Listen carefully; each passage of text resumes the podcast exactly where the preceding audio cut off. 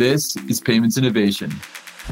We take you deep into the DNA of digital finance with some of the most respected voices in the industry. Let's dive in. Hello, everyone, and welcome back to the Payments Innovation Podcast. I'm your host, Cara Hayward. Really excited to have two exciting speakers today uh, Dan Roseberry, who's our VP of Global FinTech Partnerships at Visa, and Emily Man, who is an investor at Redpoint Ventures. Welcome both. Thanks so much for having me. Great to be here. So, today, our topic is going to be around global money movement and some of the trends that we're seeing in this space. So, I'll start with Emily. Um, how are we seeing new payments emerge and gain traction? And what are some of the barriers you're seeing to scale right now around global money movement? You know, over the last five years or so, uh, the ways to pay have just accelerated and exploded. Um, in terms of the types of innovation that we're seeing in payments globally. Early on, you saw a big wave in mobile payment um, with mobile wallets, QR codes, and this took over, particularly in emerging markets where you didn't have as high of a credit or debit penetration that, like you do uh, here in the US. Um, and then that moved on. I think, you know, once you saw the pandemic happen, you saw a lot of these, you know, NFC or um, contactless payments really start to take off as well, um, especially following along with the trend of you know e-commerce or digital commerce uh, as people weren't interacting in person so much. Uh, I think there's kind of two big barriers to scale that we tend to see a lot. Uh, I'd say broadly bucketed as the first being technology and the second just being inertia. One quick example is, you know, 43% of our banking systems are still built on COBOL, which is a programming language from the 60s. So, technology is one area that I think there's a lot of opportunity to be modernized and is going to be really important to driving the ability for these new ways to pay to proliferate. And then, second is just inertia, right? I think there needs to be a forcing function or some way that the new ways to pay are 10 times better than the old ways um, to get people to switch over. I think, you know, when it comes to B2B payments, there's still a way larger majority than you would expect that's still being transacted through cash and checks. The pandemic was a big accelerant for a lot of these new ways uh, that kind of forced people out of the habit, but there's still a long, long way to go. I think in a lot of the mostly developed markets in particular, there's so much tech that has been patchworked together. It's a lot of abstraction layers that have been built on top of it, kind of those legacy rails, let's call it. I do think at some point we will see a migration to some of these real time rails, but I think for a large amount of the kind of volume, especially the large kind of enterprise and B2B volume, um, but even a lot of consumer, is not necessarily seen as broken. It's seen as possibly suboptimal. And then there's been enough technology and players that have emerged over the years to remove a lot of that, say, complexity or kind of sub optimization from a lot of the the end users and the clients. So I think it will take enough factors that come into play, be it kind of cost factors or be it kind of new use cases that are emerging that really aren't able to be supported by kind of the legacy infrastructure to provide a, enough of a forcing function because the switching costs on payment rails, especially for large players and for banks, is massive. And unfortunately, kind of the world we live in and kind of the incentives, especially in a lot of the developed markets, um, tend to be more short term focused. So it's really difficult to get that that 10 year project through the budget cycle 10 years consecutively to keep it on track. That's really insightful. I couldn't agree more. I think uh, on that point, you know, what we see a lot of is a lot of players out there that have built to that infrastructure layer, but not enough, not enough that have kind of really taken a look at a deep vertical and said, how do we how do we create a platform that takes sort of that suboptimal experience from the infrastructure level and builds a lot of the the functionality and so almost like the global BaaS concept right? Not necessarily making every player in the market have to build to the deepest level of the infrastructure of the global infrastructure. And so i'm definitely excited to see more emerge in that space that's really focused on a particular segment. If i could just follow up on that for a second. Uh, dan i know you and i have talked about this a lot but i think one major portion of the inertia piece is not only is there consumer inertia and adoption inertia, but you know there's so many providers and people that are at different points in the value chain along making a payment happen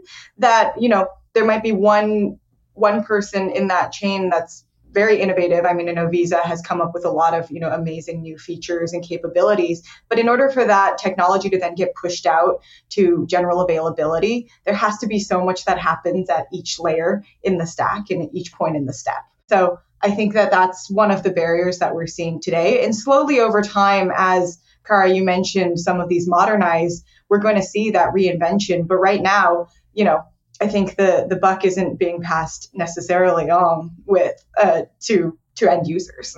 Couldn't agree more on that one. So we we discussed a little bit about how um, global money movement is still a bit disjointed, right? There's not one person really providing that full value chain uh, from from top to bottom.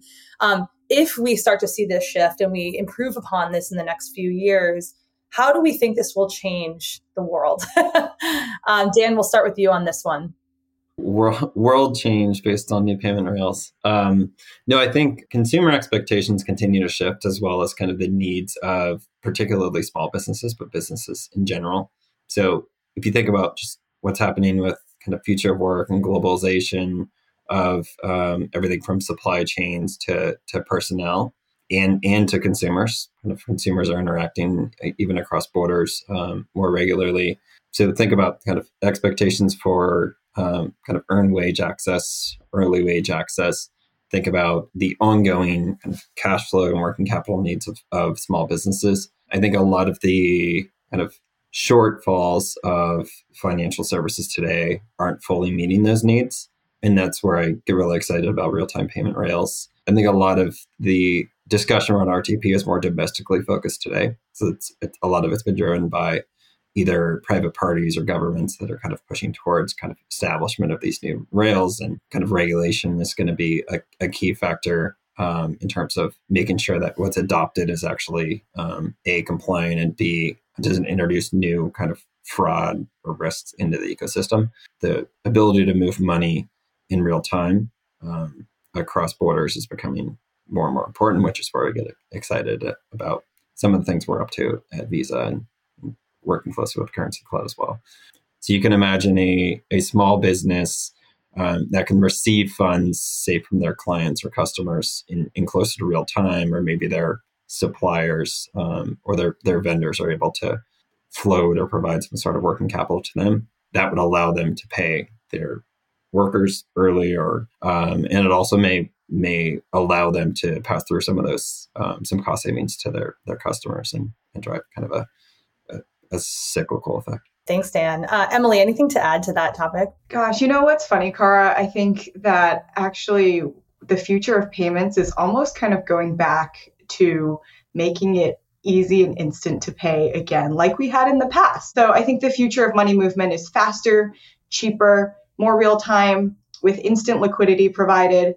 And I think in order to make that a reality, that means we need faster decisioning around risk and fraud. I was just looking at like, you know, transaction volumes of real-time payments domestically focused here in the US, but I think in Q4 it was something like 23 billion that went over the RTP rails, which is a lot, but compared to ACH, which is 19 trillion, right? Like it's a small drop in the bucket. And so I think we're just still such a long ways off um, from those instant global money flows that there's a lot of like exciting opportunity to be captured here. And I'll just add to kind of the things that are needed in order, uh, especially from a risk and compliance standpoint, to start to migrate into new rails. Um, I think collaboration. So collaboration has always been key across the financial ecosystem. Like none of this is done in silos or in a box, and a lot of even regulation is forcing kind of flags and reporting um, that can be leveraged across multiple parties. I think that becomes more and more important when we talk about real time and cross border and cross platforms and cross use cases. Otherwise, we know fraudsters will just kind of hop from channel to channel, account to account, market to market. So I think things like device tagging, geotagging, um, behavioral analytics and biometrics, just getting better, kind of more data um, into the decisioning process on any given transaction account opening will be increasingly important. I know we we're continuing to push that through a lot of their, our standards bodies work. It's so true, and I and I really do think that is lacking in the global money movement space today. I think when you look at some of the domestic work that's been done through collaboration, it's it's really impressive, right? Emily, you mentioned the, the, slow adoption of RTP in the U.S. and and that's that could be a whole other podcast episode.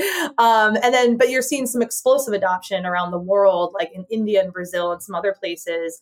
Um, how how do you see this going? I guess my my point being here, do we think that the um, is it better for folks to focus on sort of that uh, country by country adoption of RTP and then the effort being around the connector of all those local RTP movements, or should we be focusing on more of like a global standard of money movement? There have been a handful of countries that have rolled out some sort of an RTP scheme, right? And some have been more successful than others. Off the top of my head, UPI and in India and Pix in Brazil are kind of two of the stalwarts of you know, have seen explosive growth and adoption beyond, I think, anyone's wildest imaginations just in kind of a, a couple years.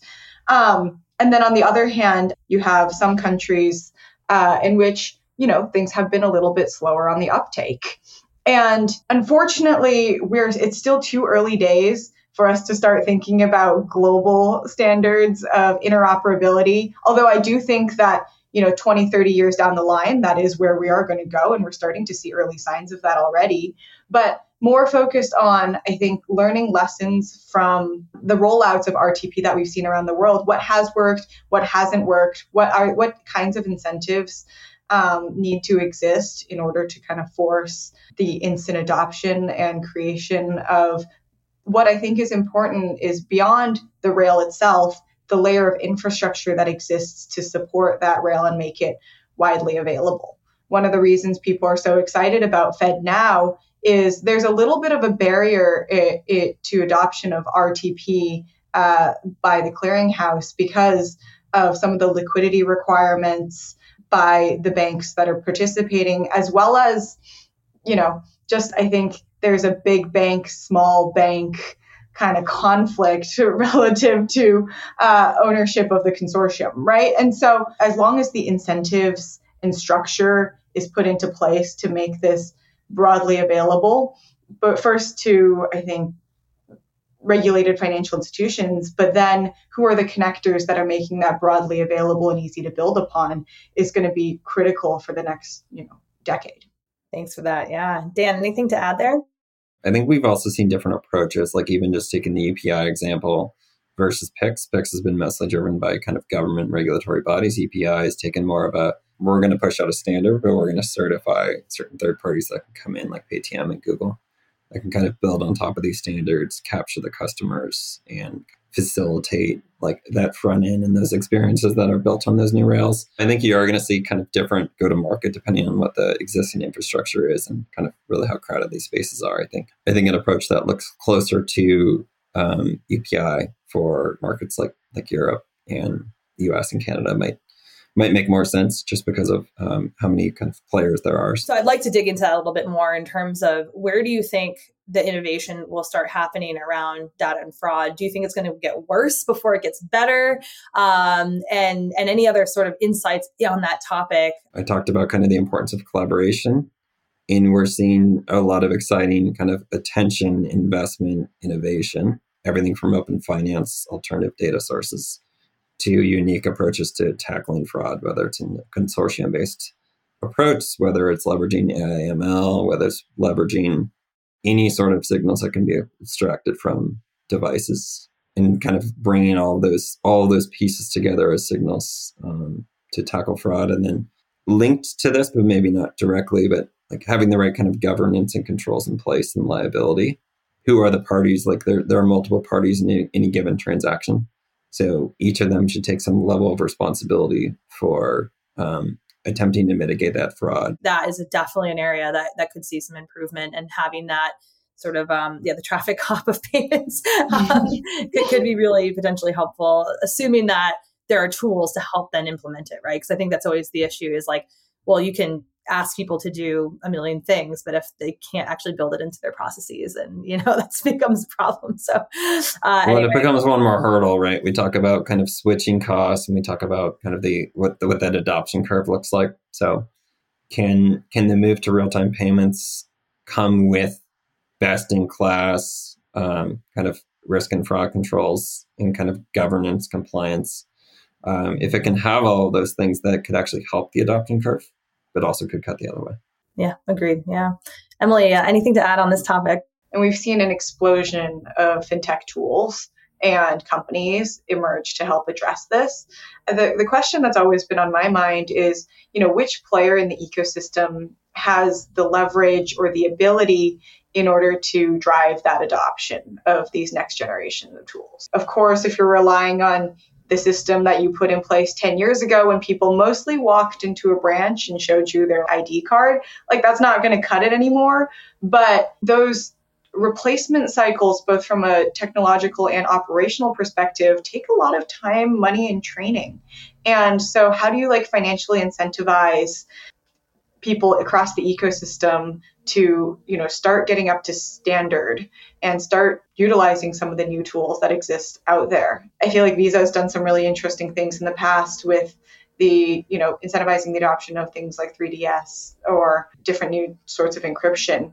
Um, but you know where do you see that buck starting? Where we need to authenticate or even what we've pushed out with kind of the card not present framework um, yeah. that kind of touches up, up upon things like kind of economics and liability, et cetera. That all stems to are is there additional data that can be sent in the message?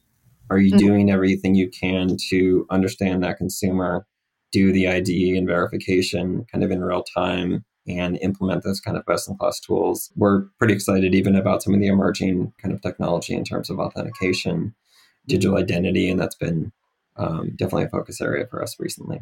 Yeah, I think the more investment we can see in those businesses to start thinking global from the outset. If you look at the opportunity, if you start thinking global from the outset, there is not there are not a lot of players in the space who are saying I'm looking at identity from multiple different countries or adopting compliance standards that take into account that money is moving all over the world. And so I think there's a massive massive opportunity there for someone to say I'm the ID verification or KYC or AML, whatever part you're taking for glo- truly global businesses that are global from the outset. So I'm I'm excited to watch this space for sure. um, last comment here. So this is going to be looking a little further out, I think, but lots of chat recently about CBDCs, right, and the potential value for global money movement with those. Um, how far like like it's so exciting right to see all the development and like the great minds that are going to, to cbdcs and the, all the potential use cases but at the end of the day again it's about collaboration standardization and a lot of it has to do with the on ramp and off ramp piece of banks feeling okay with having some part of being part of the blockchain. Do we think this will provide value someday for global money movement? And where do you think maybe it would be in, in terms of first steps? Um, Emily, we'll start with you on this one. Oh gosh, this is a meaty topic. Um, all of this comes from a shared vision, right? For uh, a future in which payments are global and essentially frictionless and invisible to the end user. Because at the end of the day, like making a payment is a, it's a point of friction. I believe that you're going to see the, the fastest innovation come from some of the developing nations where they don't have existing ecosystem in place just because it is so much easier to go from like zero to something than to go from something that exists to replacing that with something else. We here at Redpoint have invested in a fair number of blockchain technologies and we're really excited for the future of what that could look like and how this interacts with the payments world, I think. Um, but we're still very much early days and figuring out what that might look like. Still a bit of the Wild West. very much so the Wild West. Yeah. makes it fun to follow though, right?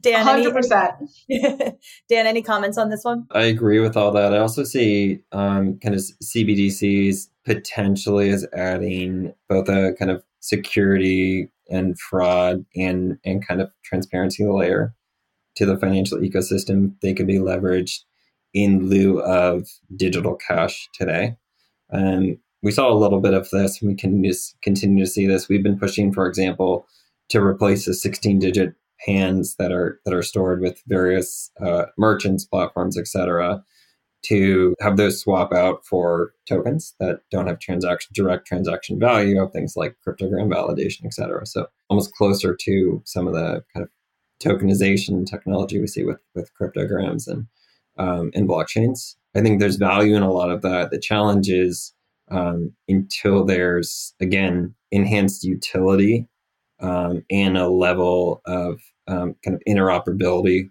of that new form factor of, of digital money until it has kind of not only the same level of um, kind of functionality and acceptance globally, um, but additional features that'll that'll help with switching costs. I think this will be a nice to have project one interesting trend too that I think before maybe CBDCs and it could provide potentially some learnings for the adoption of CBDCs is, is actually just the ability for more people to have access to stable currencies like wallets with USD or wallets with other sort of stable currencies and providing that access to folks who don't necessarily have that um, through their normal banking channels. Um, so that's, I think, an interesting space to watch. Great. Well, thank you, Emily. Thank you, Dan. Really appreciate the time today and uh, excited for our listeners to hear what you have to say about global money movement. Thanks for joining us here on Payments Innovation. We'd love to hear your thoughts and ideas about the show. Connect with Currency Cloud on Twitter or LinkedIn to find out more. And remember to subscribe by your favorite podcast player. Until next time.